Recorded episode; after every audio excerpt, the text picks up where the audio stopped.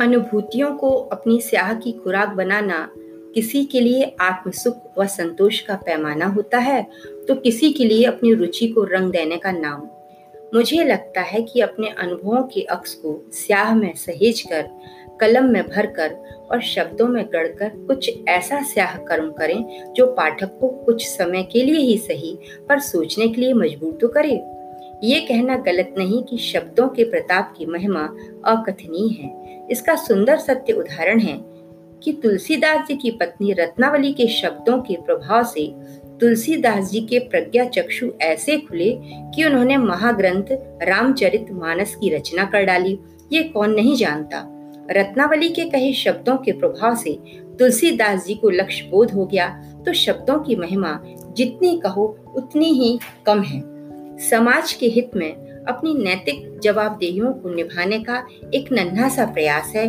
अपने जहन में समाई अनुभूतियों को, एहसास को, जो अपने चारों तरफ़ देखती हूँ, स्याह करना। एक कोशिश, अनुभूति। जीवन यात्रा के सोपान पर पीछे मुड़कर देखती हूँ तो बरसों पहले स्याह की कलम की दस्तक सुनाई पड़ती है। ईश प्रदत्त बुद्धि बीजों से अंकुरित, पल्लवित और पिताश्री के आशीष से सिंचित प्रज्ञा कुछ रच सकी। कुछ कही, कुछ अनकही दास्ताएँ बीते वर्षों की बुवन को उधेड़ने की कोशिश। पहल आज अनायास। दरअसल धूल की परतों की जिल्द बनी। मेरी किताबों के पन्नों में कसे शब्दों से कहानी पात्रों ने गुजारिश की।